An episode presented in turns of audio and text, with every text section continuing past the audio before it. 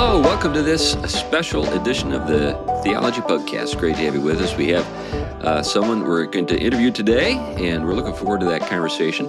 But before we jump into it, uh, we're going to introduce ourselves just because we don't assume that people know who we are. Maybe even people who've listened to the show for years don't remember who we are. anyway, I'm C.R. Wiley. I'm the pastor. I serve a church in the Pacific Northwest. And I've done a number of things, including been, uh, invest in commercial real estate, and I've been a professor of philosophy at the college level. But that's enough about me. How about you, Glenn? I'm Glenn Sunshine. I'm a retired history professor, senior fellow at the Colson Center for Christian Worldview, ministry associate at Reflections Ministries, run my own ministry called Every Square Inch Ministries, and a few other odds and ends. All right, Tom. I'm Tom Price, a theologian, Christian ethicist. I teach both on the academic and lay level, so a variety of places. right. And we're joined today by Jason Farley. Jason, great to see you again. And uh, you've got a number of things that you're involved with. Uh, how about introducing yourself? Yeah, Jay, uh, I'm Jason Farley, and I, uh, uh, well, let's see. I am by trade a writer, comedy writer, um, and screenwriter right now, um, and used to be a pastor, um, but uh, God called me into a different uh, a different form of ministry. Different form of comedy maybe? Yeah di- different form of comedy. yeah. the divine comedy. Exactly. So, um, and uh, yeah work work uh, with a company found helped found a company called Loor TV which is a, a new um, streaming service that is trying to prove that uh, faith-based isn't a genre um, okay. Uh, that uh, everything is faith based. It's just a question of which faith, and yeah. that Christians should be working in every genre of filmmaking. So um, I, I, am a producer as well, and and then just work in acquisitions, finding the artists and um, movies and television shows um, that break the mold uh, we like to say we're the MTV of Christian entertainment. Um, we're, we're, we're breaking the mold of, of what people think is Christian entertainment and um, trying to to uh, expand people's uh, imagination and show that there is a huge audience out there um, that doesn't think that Christians should only be making uh, Hallmark movies. So, well, that's fun. That's great stuff to, to hear. Now, you're involved in a few other things, and if you want to talk about those things too, that's great. But uh, I know we have you on to primarily talk about Loor TV. yeah, I mean, I also am working at what is called Pub University um, with the Fight Laugh Feast Network. Going to be um, building out classes uh, for classes that um, help help families live the good life is what we like to say. So uh, the liberal arts uh, classes for uh, adults that look back and say, "Hey, I never got an education," uh, yeah, and so yeah. we're starting Even, with yeah, even though maybe you have a bachelor's degree or even a master's degree, you never right. got an yeah. education. Yeah, never, never got it. even a doctorate. right. never, never got that uh, education in what it is to be uh, a part of the human race, uh, part of the, a part of the great conversation. And so, um, yeah, really excited about that. We're we're just starting this month uh, to build it out. So, starting with uh, apologetics classes, uh, theology of theology of the human family. Um, is, one of our uh, classes. We've got storytelling classes, finance classes, um, and uh, and then our big our our core class is going to be called the Great Conversation. It's um, and it's just working your way through the uh, the the big ideas uh, of literature and philosophy um, throughout the history of the we- of Western civilization. So I'm I'm really excited about that as well. Yeah, that's great. That's great. Well, let's jump into streaming uh, I guess, entertainment, film, uh, channels, whatever. I don't know. I, am the novice here. You can fill me in on the proper terminology, but it seems as though some things are happening in the world of, uh, I guess, entertainment uh, or education or whatever you want to use as the label that really are opening up some possibilities. Can you kind of fill us in on that? Yeah, well, for for a lot of years there were just the the four um, channels of television and theaters, and that's all that there was. And then you know rentals, VHS rentals, DVD rentals as well. And it was there. There were just a handful of of what we called avenues of distribution for uh, for media and entertainment, and they had very powerful, large gatekeepers. You know, um, at one point there were five people in the world that shows 98% hmm. of what made it in in wow. front of uh, America. Um, and so and and now there's really about about seven people that still um, show you know most of the that decide on most of what goes um, into the movies and television that makes makes it either onto the to the big screen or onto into people's houses.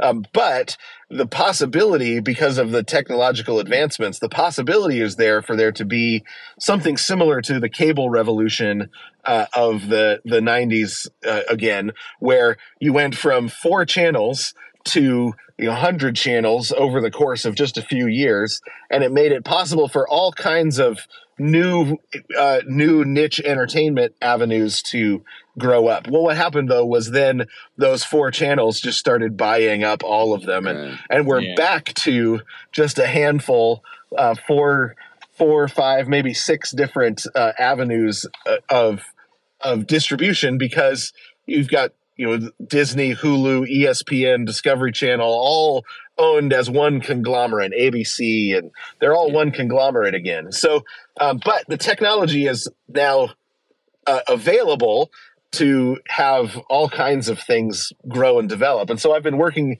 uh, with the company Loor TV to develop a distribution channel that um, for conservative Christian entertainment um, that right now most uh, everything that we call faith-based um, the money comes from Hollywood, and they basically have been paying Christians to stay in a particular lane when they Got say, it. "Here's here's what faith based what we're going to count as faith based entertainment," and it all has to do. So they don't mind stories about conversion. They don't mind stories about you know people learning to deal with cancer um, with God, and stories about puppies and horses and those sorts of things.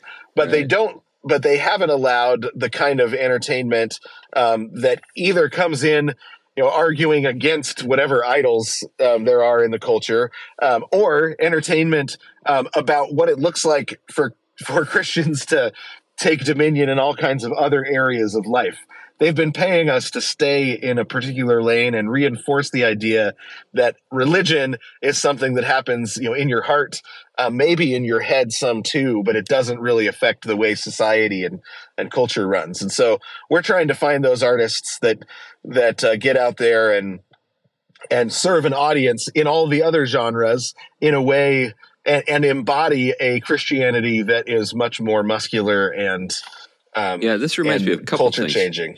A couple of things, uh, Jason. One is this reminds me of a conversation we had not too long ago with Kemper Crabb. Uh, yep. Kemper, you know, had the same experience in the in the seventies, uh, where he was one of the kind of the pioneers of uh, what now is called CCM, yeah, you know, or was. And uh, he had the same experience because uh, there were large labels that were interested in him, but only as kind of a Christian guy right? Know, that kind of thing. Mm. So that's that's fascinating. The other thing yeah, is, you know, when we Chris, when, Chris go, go, ahead. The go difference yeah. there was it was Christian labels. It wasn't. Right. It wasn't somebody outside. It was the Christian labels that only wanted a certain kind of thing. Yeah, well, this yeah. brings up the the other thing I was going to get at, which is, do you find yourself having a hard time kind of pushing up against maybe a particular kind of Christian that thinks in those terms too?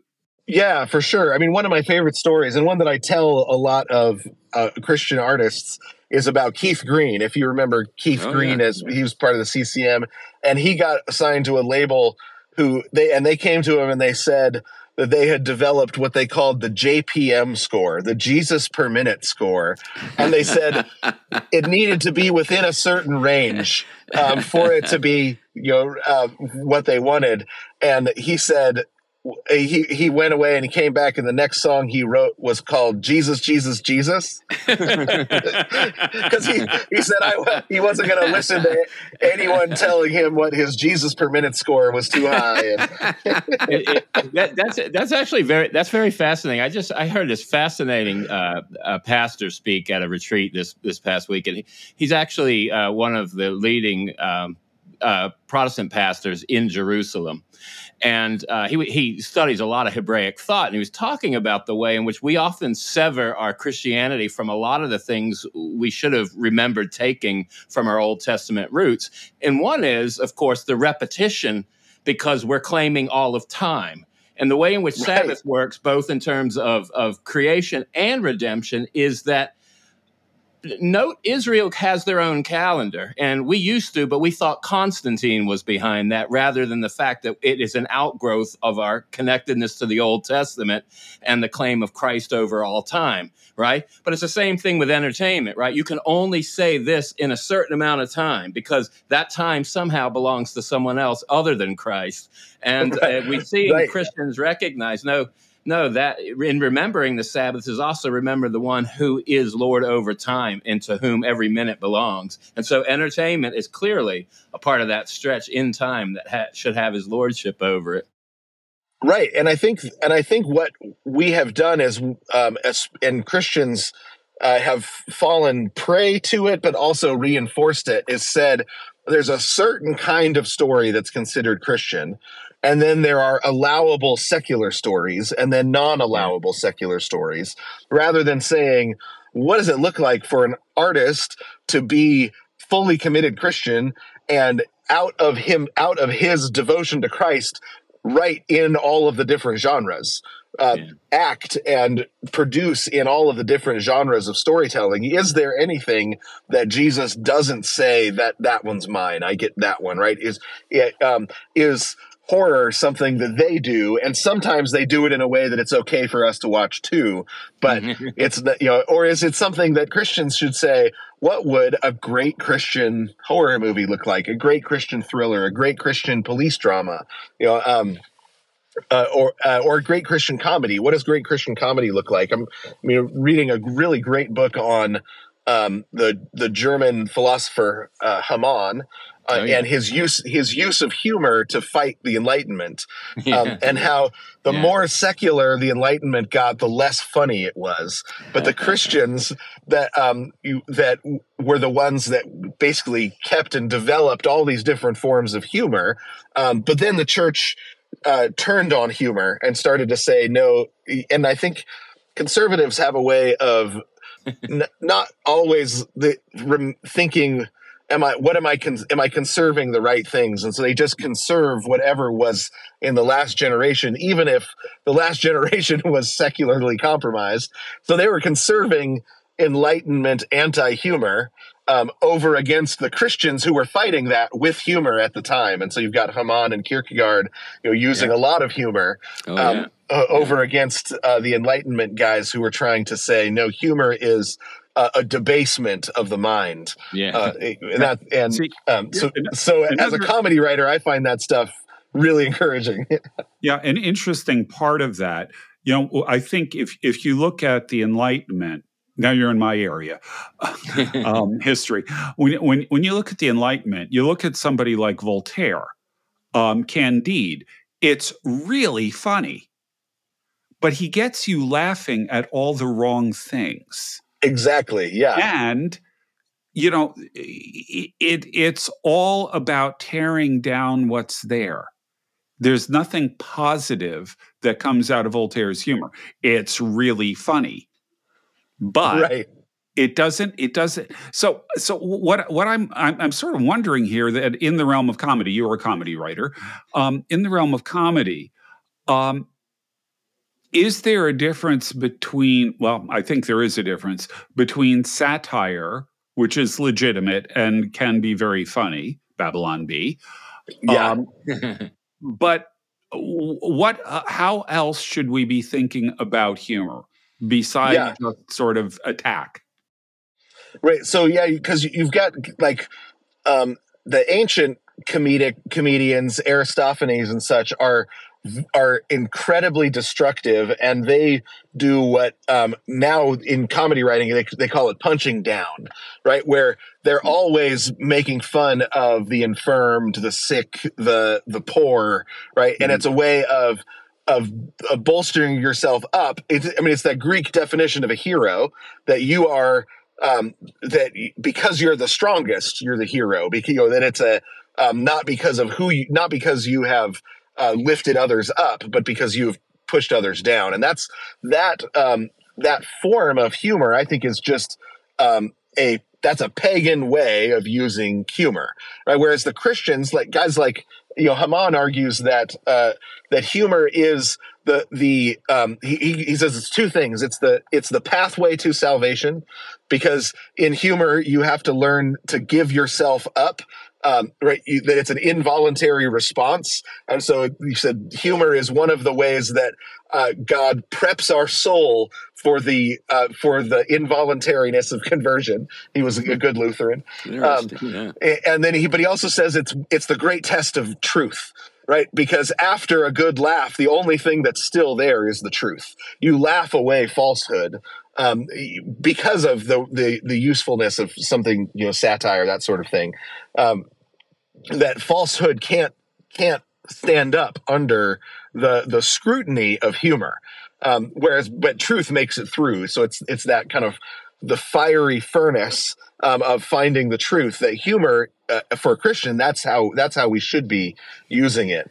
Um, and and then it's just as a way to serve your neighbor, right? A, a good um, a, a, good laugh is a humbling experience, um, but a humbling experience that you're grateful for having received, right? Because of the involuntary nature of laughter. Well, that that gets me to what I was you know, came to mind as you were talking is uh, how learning to laugh at yourself is a really important part of growing in grace. Uh, being able to see your own foibles, kind of laugh at your own pretension, you know that kind of stuff.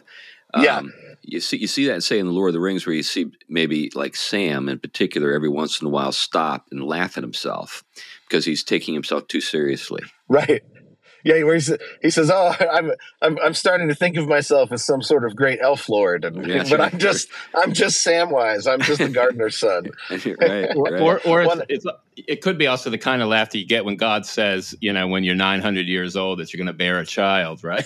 It's really where, where, where that that is, and, and, God's like, no, really. yeah, yeah, yeah right. and, well, and, and, know, our Old it, Testament. Yeah, you now in that particular episode, um, you know, when you think about Isaac and you think about laughter, uh, one of the things that seems to at least characterize a great deal of laughter in the Old Testament is mockery. And so the, there's a sense in which certain things should be mocked. And then uh, that episode with, you know, Sarah and, uh, you know, the Lord, where he says, uh, You're laughing. and, she says, "No, I'm not." and, so, and, so, and he says, "No, you were," and uh, I'm going to be the last one to laugh. And then she gets the joke, and she enjoys the joke in the end because she has a son at that point. Right. Well, yeah, I mean, the really, I mean, if you think about it, history is a long form joke right? And the devil is God's straight man. The resurrection, you know, the the resurrection is the punchline, right, yeah. of the joke. Um, yeah. It's the it's the surprise. It's the thing that that people didn't see coming, but then it made perfect sense. You know, it's a really perfect punchline, and then the end of history is a, a callback to the to the central joke, right? So, um, in, in a lot of ways, I think that is our um, the the model of humor uh, is I, I, think is embedded within the historical narrative of the way and that and that's how Psalm two describes the resurrection right? God sits in the heavens and laughs. Um, so, yeah. so I, th- I think that I, I think I mean I've spent a lot of time thinking and reading on, on comedy the history of comedy um, and the the history there's a really great it's not a funny book, but it's the history of Jewish comedy. It's yeah. it's about eight eight hundred pages long, and it's it start and it and and it begins with Esther. It says, but Esther is the the root of all Jewish comedy, even to the present. Um, it all go, you know, it all goes it, that that that theme, or that the Book of Esther really gives Jewish comedy its structure that it's continued to use. It's why that Jews were the ones who invented stand-up comedy. Yeah, it's yeah. why it, you know because of uh, um, the the Book of Esther being formative in the understanding of, of, who they are in relationship to God um, and how it is that God is going to interact with them. So, I mean, I think that as Christians, comedy should be something that comes natural to us. Mm-hmm. Yeah, if the book's only 800 pages long, it's the Cliff's Notes for, for Jewish comedy. I mean, yeah. It, it, it, yeah. Yeah, I remember. I, I, remember reading an article not too long ago. is entitled "When Jews Were Funny," and uh, it seemed to imply that we've kind of gotten to a place where Jews maybe are taking themselves too seriously uh, at, at right now. Uh, I don't know. In the in the present, I mean, there's still some really great Jewish comedy writers and comedians um, out there. I think the I think what it is though is socialism destroys humor. Yeah, right. And, uh, yeah. Um, and so the the more that the the left and the falls prey, I think, to socialism, that it's just destructive of humor because socialism is so sentimental. Um, it, it's not. It's not. Uh, yeah, it doesn't have a sense of humor. But, but yeah. I remember when I was a kid, uh, all the guys on the left were funny. You know, you think about something like yeah. uh, Mash, which yeah. was just you know, uh, you know, a lot of fun, a lot of humor, and but no one watches Mash anymore because Klinger I guess yeah, maybe yeah. Klinger is is just so Klinger's, in, Klinger's in the high school and middle school now. yeah, and everybody takes Klinger seriously. yeah. yeah, Klinger yeah. is no longer funny. Yeah, that's right. Right. Yeah. Well, and yeah, you and I think that's the. I mean, if you look at what actually changes and shifts culture. I mean, right now, I'm reading a, um, about halfway through a book called "Homie, Don't Play That," and it's the history of In Living Color. Um, but it starts by going back to where um, you, that, that you have all of this racial tension that's growing um, in this starting in the 60s into the 70s and that that the comedians that start to come out of that tension um, are the ones that are able to break through and finally get attention to the tension right with their comedy um, yeah. and begin to alleviate it and that that the comedians were the ones that actually cracked open the conscience of america and made it possible to look at that at the the racial problems that you had especially in new york and and la because uh, you didn't have the same racial problems everywhere but in new york and la you had significant racial uh, problems yeah Chicago, yeah. And uh, the but the comedians were the ones that were able to draw people together in order to look at the the the problem together and get past it, right? And so it it ends up making it possible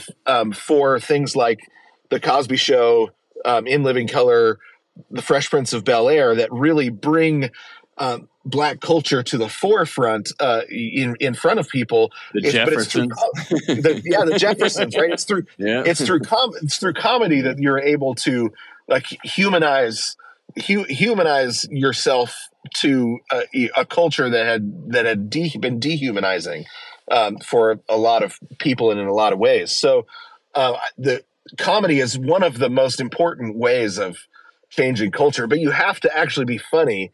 You can't go in saying, I've got a axe to grind and yeah. I'm going to, you know, you, you have to actually go forward being funny and then just having convictions, right?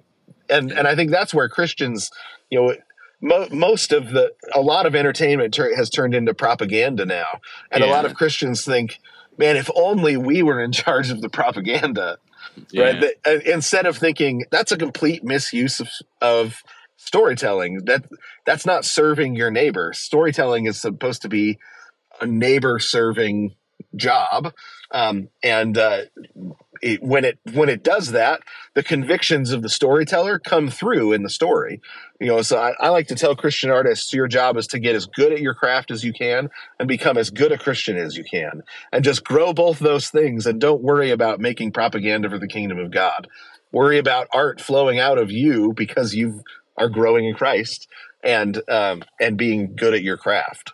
Well, yeah, let's, that's let's uh, J.R.R. Tolkien was. Um, someone uh, pointed uh, there's a Jesuit who wrote an article who said that uh, the triplex munus Christi, the the three offices of Christ, are in the Lord of the Rings. You've got the prophet Gandalf, the priest Frodo, who sacrifices himself in a lot of ways, and the the king Aragorn. And when Tolkien was asked about that, he said, I didn't do that intentionally, but I'm a Christian, and what I believe is inevitably going to come out in my writing. yeah. Right, right, exactly. Yeah. It's like when they come and they say, Hey, who's Tom Bombadil? You know, who's he supposed to be really? He's like, I don't know, Adam, maybe, I guess. he, he's, he's, he's a he's a character, right? You know, right. Um, I mean, he's the greatest character I think that Tolkien invented, but he's he's just a character he invented. But then when asked about it, he goes to the Bible to explain where Tom Bombadil came from. You know, so let, us talk a little bit about Loor and how uh, the model is developing and what you have maybe in the works. It'd be great to kind of build a anticipation and maybe even get people signed up. Yeah, yeah. So uh, what Loor is is it is a streaming service um, but a streaming service where the subscribers get to choose what goes on to the streaming service. So those those that subscribe get to basically vote on what things we end up putting on the platform, um, and they and we do that through a an internal currency system like Candy Crush or um, Fortnite, you know, where there's a, a you, you get loot is what we call it in our internal currency with your subscription.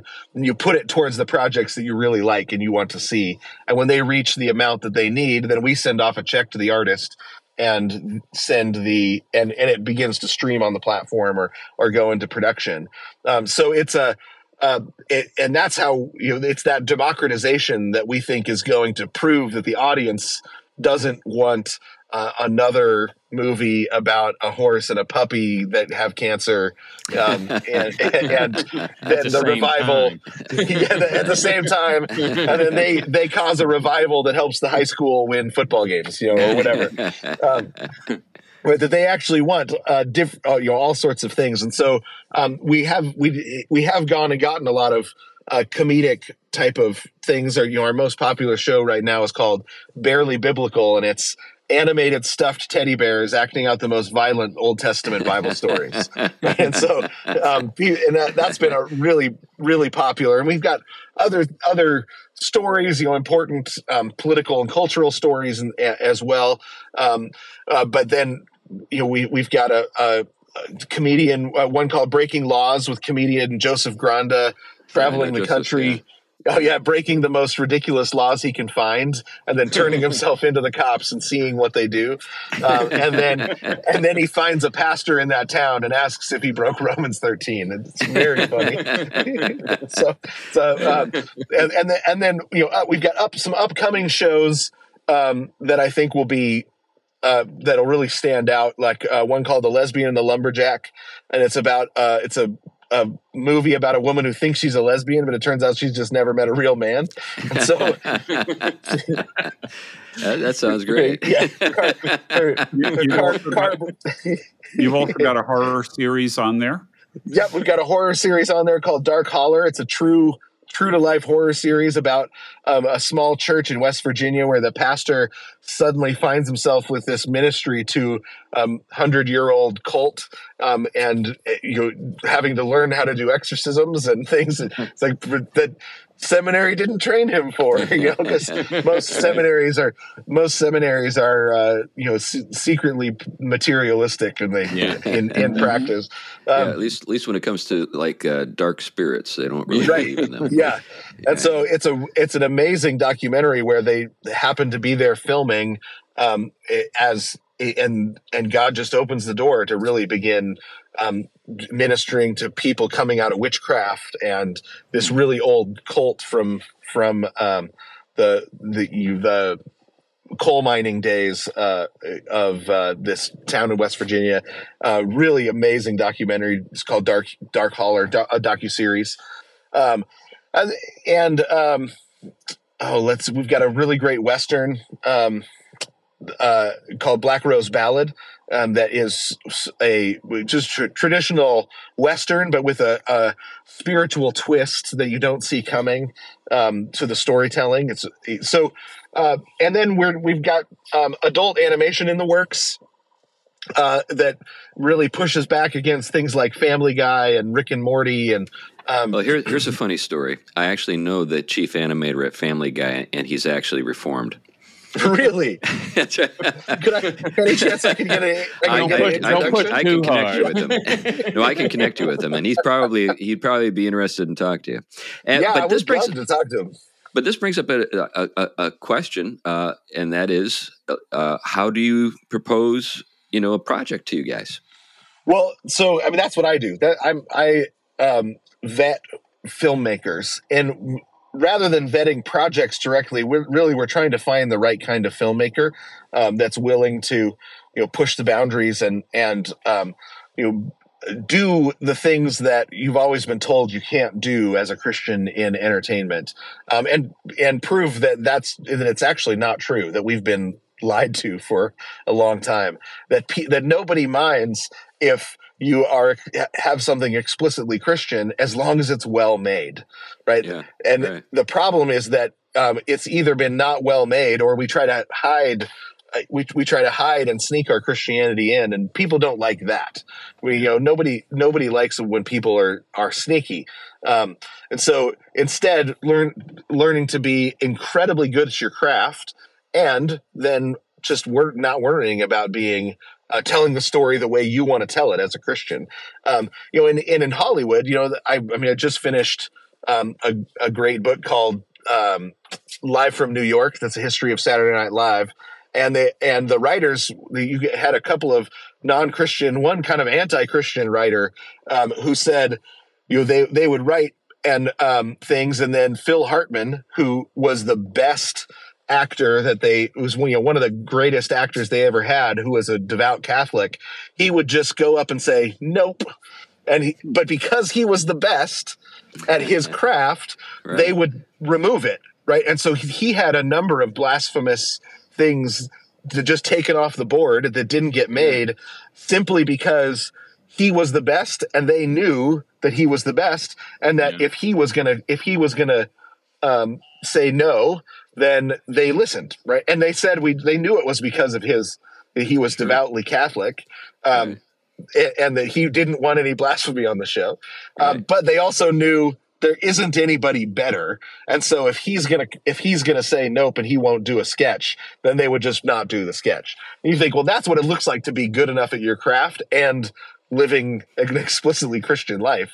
Um, yeah. Would have been great if we had people in uh, NIH and uh, the, the, CDC that had the same. they all just well, seem to go along with everything. yeah, there was, you know, there was that. Um, it, yeah, the the there. You know, I was just talking to somebody that was working. He works in finance, and he's a big wig at a major finance bank, um, and he he is very explicitly Christian and he's working on building out, you know, um, Christian groups within the bank all over the place and gathering Christian, all the Christians in every building for Bible studies. And, and I said, how do you get away with it? He's like, I bring the most money into the bank of any of people. So I get to do, do what I want. Right. He's like, I'm the best. He, and he just said, I'm the best at this.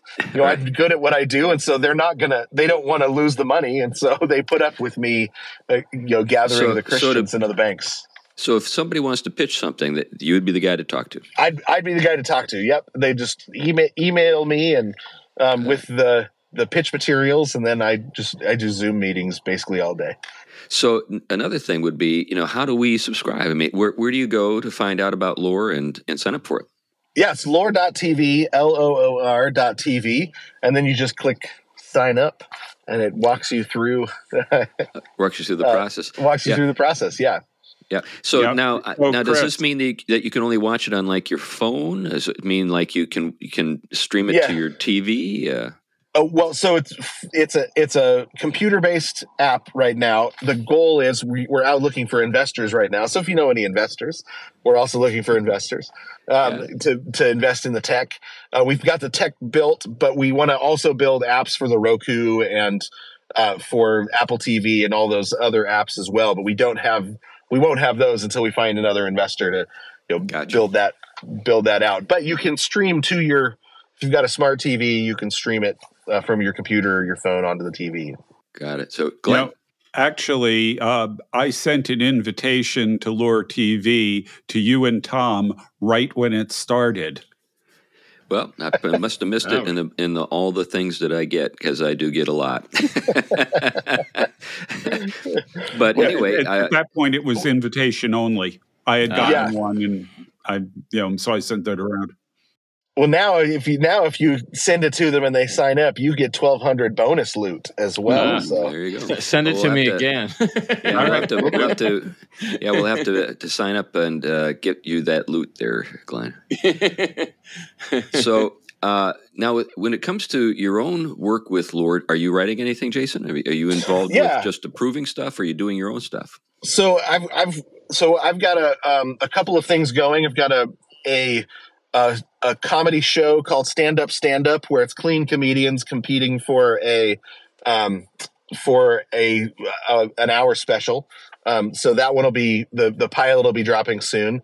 Um, we've got a sitcom called The PKs about a pastor's family um, using humor to survive the fishbowl of ministry, um, at, starring the uh, rapper Sho Baraka, who's a brilliant actor. Um, that one we filmed the pilot, and so it'll be in round two. Um, and then, uh, you know, I, I am overseeing a, se- a series of animated shorts called um, Fridge Magnet that is experimental animated shorts uh, where we've got you know, uh, one, a hyper violent Samson and the uh, jawbone of an ass uh, cartoon that's really incredible. Um, we've got uh, one called um, sounds like kind of like Samurai Jack kind of. Thing. It is. That's very. It's in that same. It's in the. But in the the, the last season of Samurai Jack, where they have the the, the more experimental animation. Um, Got it. So, uh, and then we have uh, you, you know things like um, uh, uh, Trad Chad and Wifey, where it's a, a um, a, a, a, married a married couple whose superpower is traditional gender roles, and they they, they use traditional gender roles to uh, save marriages in the neighborhood. It's very funny. Um, so sounds great. Uh, yeah, it'd be great if so they that, were that kind of experimental animation. That's fun. That's fun. I like. Maybe I should do that. Maybe start calling myself uh, Trad Chad or Chad. Yeah, Trad. yeah.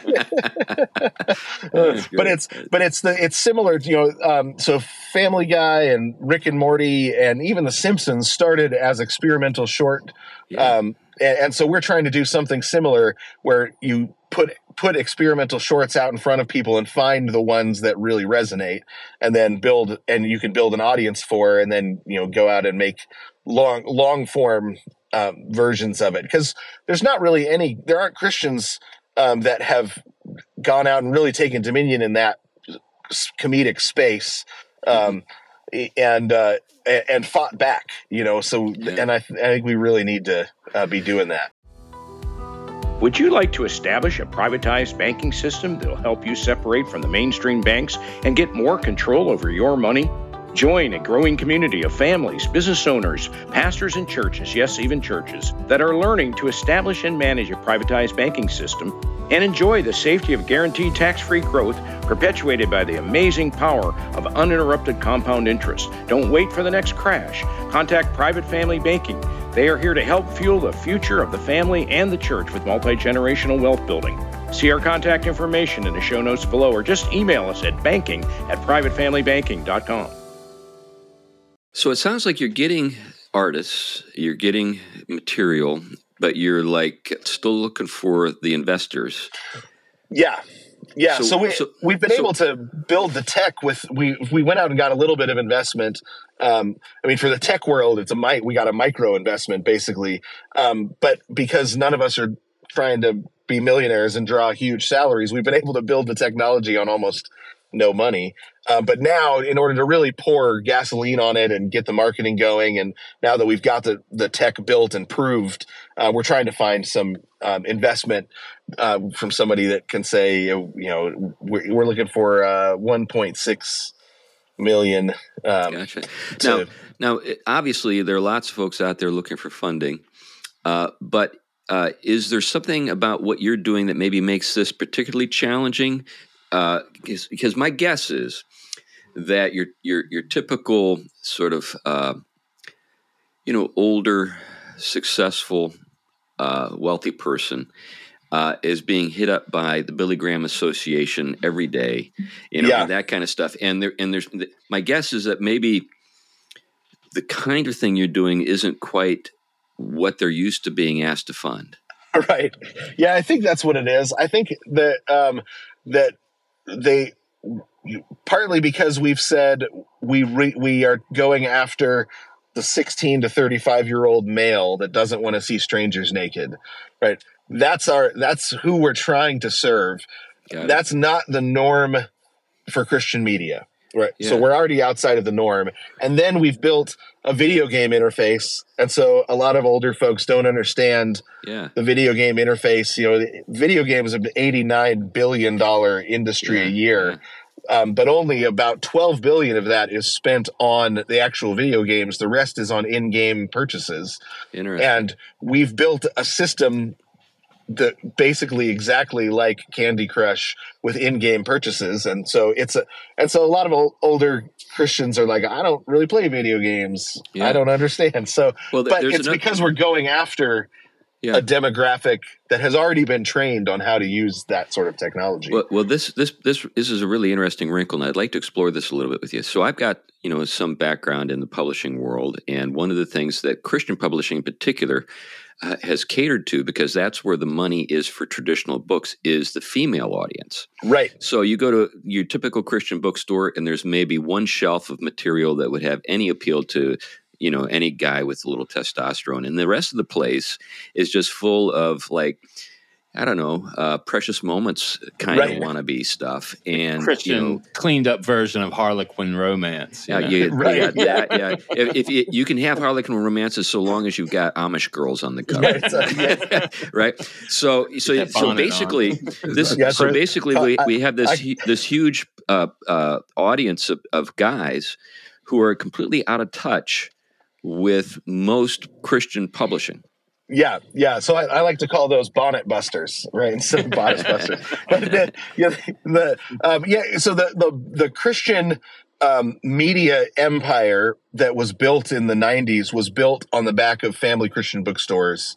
Um, Yeah. you know, that Fun, yeah, yeah. and where you would go in, and I mean, the VHS kept going in Christian bookstores long after it was gone everywhere else, um, be, because we're so behind the times. But also, the the it, it's the forty year old soccer mom that shops at those places, and so um, that was for a long time they thought, well, that's where the money is is that 40 year old soccer mom and it was there was good money to be made there which and it's fine to serve those folks but that's the the entire distribution market was focused there and then um, what happened was they started um, saying oh if we go to theaters and we can convince churches to buy out a theater and hand Yeah. out the tickets excuse me then we'll have the that's a good way to make money but then you're really not serving an audience uh, of general population you're serving the audience of the pastor what kind of Yeah. movie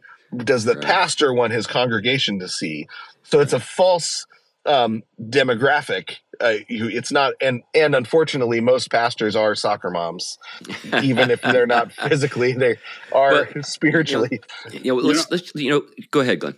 Pull, pulling this back a few decades to the family bookstore era and maybe a little bit before, um, Kemper Crabb, whom we mentioned earlier, um, has an album. Uh, the group is called Atomic Opera. Uh, the album is called Gospel Cola, and the first song is called Jesus Junk.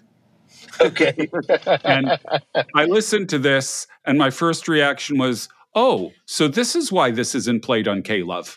right yeah yeah so Well- and there there have in you know in the 90s you had the attempt to break out with play, things like tooth and nail records um, and that forced air one to begin to exist you know some alternative christian radio um, but it still was gatekeeper centric um, Christian hip hop in the in the early 2000s was really quick to begin using other distribution sources um, and has p- paved the way and for a lot of ways in what we're trying to do. Um, it, it, in the sense that it's trained an audience to say, well, I don't have to go to K-Love. There's other ways to get to find Christian art.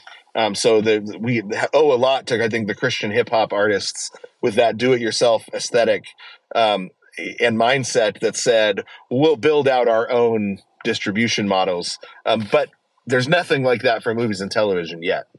Yeah, that gets me thinking about the fact that uh, art forms that become enormous uh, begin on the periphery. Uh, so if you think about yeah. like comic books, comic books there there was like no place that had, was kind of like lower on the scale of cultural uh, respectability than comics in the like 30s and 40s. Right. you know, and, yeah, and that's and that was the era in which things like Batman and Superman and Captain America got started. And now you can't like get any money for a movie unless it's a you know based on a comic book. right. Yeah. yeah. I mean uh, the and and I mean I I think Chris we've talked about this a little bit. We've got our favorite comics that we uh, continue to go to, but they're those IP, the IP, you know, Marvel was 100 years old before they got Howard the Duck, which is their first yeah, Marvel movie, right? It's, um, right. You, it, you don't get the Avengers without multiple generations, just like, yeah. you know, Disney is the same sort of way. It's, you, um, it's, uh, but it all starts on the periphery, um, under, you know, that, the, that under those underground movements. And, you know, even if you look at at um, something like the the black comedy that now kind of dominates the mainstream, um, it started in you know in places like the Apollo and and yeah. um, the the comedy store, Tuesday night comedy store, you know, Black Comic Night, and it was a a place where you would go and if you weren't good enough you would get booed off stage yeah, right yeah, yeah. booed off stage within 30 seconds to a minute um, and that crucible is what created the great comics that we ended up finally seeing when they broke out into the mainstream in the mid 90s and early 2000s. But Christians don't, we're not willing as artists to go into the crucible for one, or to create crucibles because the church comic scene people are too nice. I mean, yeah, right. The, you know, if somebody shows up, we don't boo somebody off stage if they're bad. And I think we need to create those Christian underground Christian comic areas where you really do boo somebody off stage. Yeah. And they're yeah. they're they're there. I mean, I I was at a conservative comedy show in L.A. Um, where the you know the guy guy gets up on stage and he made an off color joke and everybody groaned and booed. And he switched his act right midstream to less of that because the and the Christians were there in the audience um, and they were willing to you know voice like ah don't and, and the guy's a really funny writer um, and he had other material and he switched to it you know? The, right, right. Um, the the but we don't create that crucible that it takes to get great underground art that can break out and you know. does does it does it have something to do with the fact that kind of the larger ethos of the evangelical world since the mid 19th century has been largely controlled by those soccer mom types I think so, and I think you know niceness has taken over as the the premier virtue, um, and I, and I don't think that helps artists very much. Um, well, I think about you, the yeah, you think, think about the divine comedy. Yeah. You think about the divine comedy. There's a lot of skewering and uh, right. going on in there. I mean, you know, you, you have Dante like sending his enemies to hell and torturing them. Right. go ahead. Go I ahead, Tom. and sticking. I mean, even sticking the pope, sticking the pope in hell, and all that. yeah. yeah. Right. Well, it's like I, like I, Fellini's. The Fellini has in the in Roma. I mean, whatever you think of Fellini, the brilliant scene of the Pope's fashion show, right?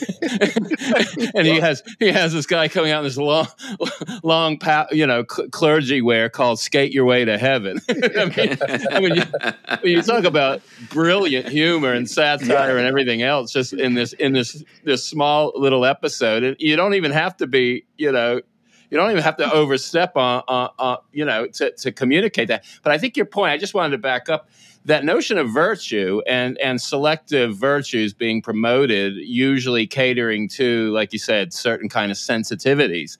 and I think that's been part of our loss is the the wider range of virtue emphasis. Um, especially those that are, are, naturally tied to to men and and and the kinds of things that are at the heart. I mean, remember, you know, one of the big criticisms, if not things that leave one out on that final day, is cowardice, right? right. And I think good humor has that risk of fearlessness to step into territory that is uncomfortable and yet able to communicate without having to degrade itself. And that requires a lot of formation of one's soul to be able to walk that fine line because you can hear crass kind of you know oh slip in a bad word or you know just try to get a laugh out of making a sexual you know comment but it just it just ends up becoming so reductionistic boring formulaic but when somebody is able to really tap into that that fine line, I think that's where you get your brilliant art, you get your brilliant music, you get your your brilliant comedy, and and that fostering of excellence. I think um, part of what you said, the the audience c- kind of playing into when it's not hitting the mark of excellence. I think it's it's a it's a big insight. Yeah, I w- when you're talking about. Um, uh, courage, um, you know, with Dante putting the Pope in hell and things like that. The one that's usually overlooked is Michelangelo. Uh, he put the mouth of hell right in front of the Pope. Um, in other words, when the Pope is saying Mass at the altar, he is looking at the mouth of hell. And there are two ways to interpret this. One of them, now, this was done for a Pope that Julius II, eh, Michelangelo wasn't especially fond of Julius. um, but uh, so you you could either view this as as alerting the Pope to the seriousness of what he's doing because maybe he doesn't take it too seriously, or you could see it as a preview of coming attractions. That's right. was there? I'm a, not sure which one Michelangelo meant. Meant to be honest. Yeah, was there a movie um, made about their relationship. Agony in the um, Ecstasy. Yeah, the Agony and the Ecstasy. That was an incredible movie. Um, yeah, the that I, I, need to go look at that and. I, well, it could be it could be inspiration for writing one in relationship to the current pope. But anyway, well, I, right. I, will stay so out of that. the the TV show that I had in development with uh, with a Netflix producer when COVID happened, and then you know it it all fell apart and my option expired and but it was it's called Dante and it's a high school senior navigating the nine levels of high school hell. And it's a it's a high school comedy but it's the Dante's Inferno reset in a high school with the idea being that it's you know you know because Dante it's is about how your you the actions that you have when you that sin already has embedded within it the beginning of the punishment of sin, right? right? That, that hell is embedded within the act of the sin itself um, right. in advance. And so, what does it look like for a high schooler to learn how their actions, you know, their that their actions are the um, have an eschaton, you know that, um, right, and so right. it's but but if you write it in a comedy, then they're happy to watch it, right? They're happy to, right, you know, uh, yeah. Hor- uh, Horace says, uh, "He who entertains best teaches most." yep. So, but you know, um, you can make an argument that Charlie and the Chocolate Factory is mm. Dante. Yeah. Oh. So, so That's how a, many?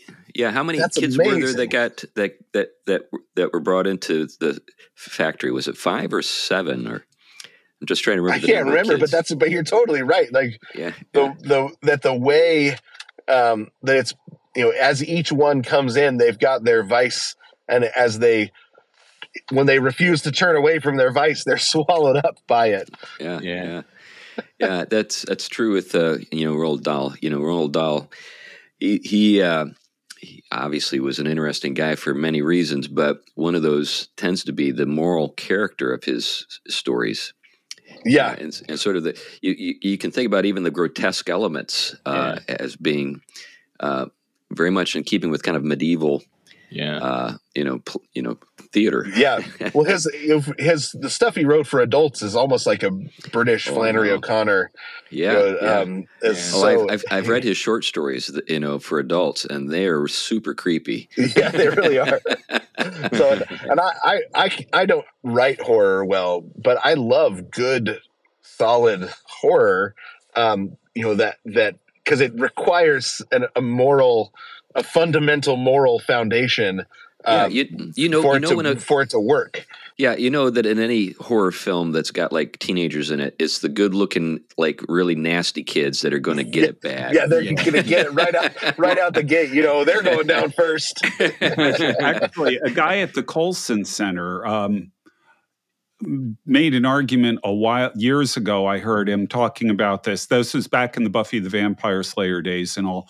He said that that one of the core things in the horror movies of that period, I don't know if it still holds true, is that at the root of the well, the the story is some kind of sexual transgression and Mm-hmm. it plays out as a um, as a morality tale uh, about vengeance over that.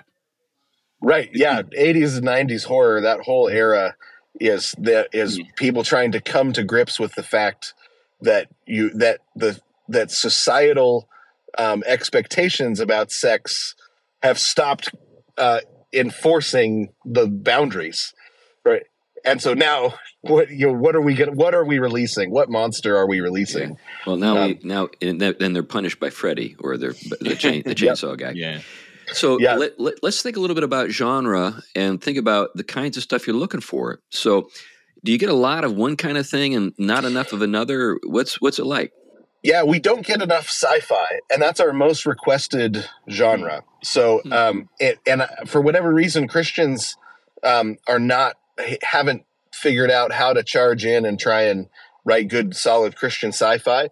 And I Hmm. think some of that, you know, you look at something like Star Trek, and there's no, there isn't the religion is gone in in the future, and um, so you've got other examples of the, where, like Firefly, I think is a better example of something that a Christian could have written or written on, um, because there is still, you know, religion is still fundamentally a part of the Christian of the human experience. And I don't, you know, there's then there's not even really aliens in Firefly. There's only distorted versions of Christians.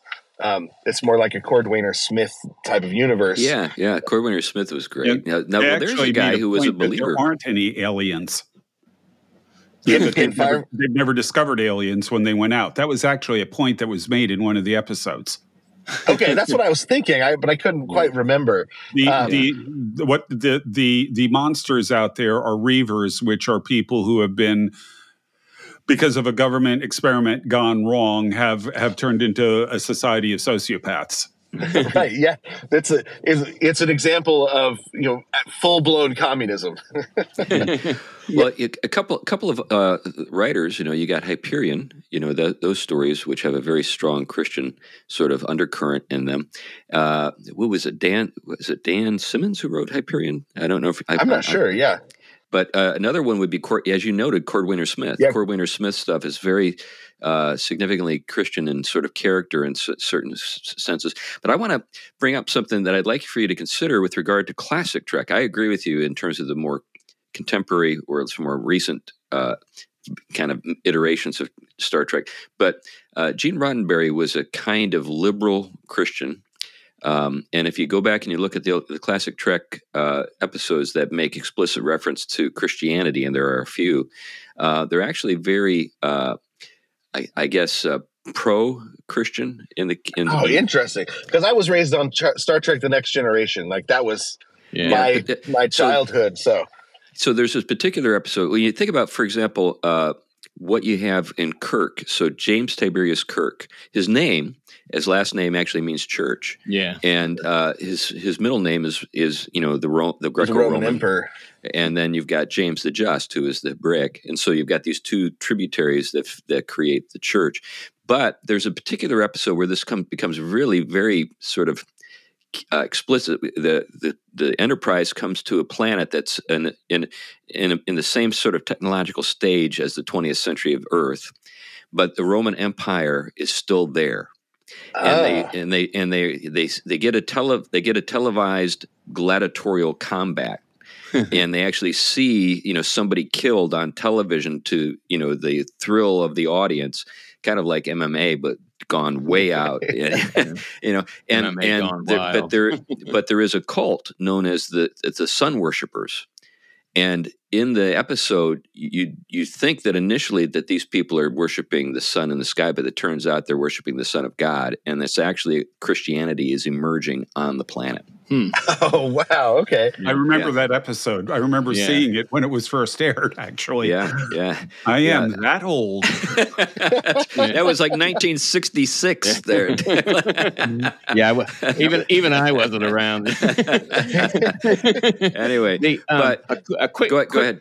A quick source for people. It, it, for those who kind of have a, a, philosophical bent, but Stephen R. L. Clark, who is he's a Christian uh, philosopher, he writes a lot on Plotinus and different. He again, he's a Christian who does philosophy. He's not simply doing Christian philosophy, but he wrote a great because he loves sci-fi, and he finally wrote a book called How to Live Forever Science Fiction and Philosophy, Stephen R. L. Clark. It's a, it's a brilliant work. And for anyone who kind of, maybe if they're not ready to write, at least kind of get a grasp at, at somebody who's thought about these things and, and loves, you know, you get a lot of interaction with good science fiction in, in, in the, in the work. Well, you, you, oh, you, to, that one sounds good. I'll have to read that one. Have you, are you familiar with Canticle for Leibowitz? Oh yeah. That, yeah. yeah I, I mean, and, um, that that same author has uh, a, a, series of short stories called Dark Benedictions. Oh, I didn't um, know that. Oh, amazing!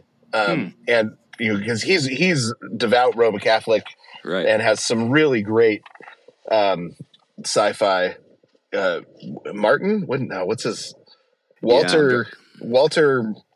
I'm drawing a blank on him too. But people can look at it. It's it's it's actually one of the most popular books, Canticle for Leibowitz. When you see mm-hmm. collections of the greatest works of science fiction, yeah. it's often included. I read and, I read it once a year. That's one of my favorites. Okay, well, nice. Well, we, we, should probably wrap things up here. It's been great to have this conversation with you, Jason. Is there anything though you might want to make certain that uh, listeners know about before we close up uh, the, the, episode? I mean, if if you have um, yeah, if if there are Christian artists out there, um, I would love to connect with them. Um, and then, uh, yeah, good. Go to loor.tv and sign up. And uh, the the um, we've we've we can prove that uh, great Christian art uh, works if we come together and you know and see that it gets made. So it's out there. Nice, nice. Anyway, anything you guys want to say as we conclude, uh, Glenn or Tom? No, it, I mean, I think we covered we covered a lot, and I think yeah, it gives yeah. our audience enough to digest. But this is great stuff, really. I'm yeah, very, very proud really of what is. you're up to. Yeah. And thank you uh, for listening to the Theology Pugcast and making it all the way to the end of the episode so that now you get it, you get to hear me make a pitch for Patreon. we uh, appreciate uh, all the folks who support us on Patreon. We've had about a half a dozen new uh, supporters just in the last month or so, and we're really pleased to have them uh, part of the team. And uh, obviously, we're building out the, the show the funds that we use, we don't get. Uh, Tom and Glenn and I, we eat basically ramen noodles every day. But uh, we do have to pay the people who produce the show. And uh, so uh, uh, we know that uh, they appreciate it when they're paid. And consequently, when you help us out through Patreon, that helps that to happen. So thank you very much for, for doing that. Anyway, that's enough for now. Bye bye. Bye bye.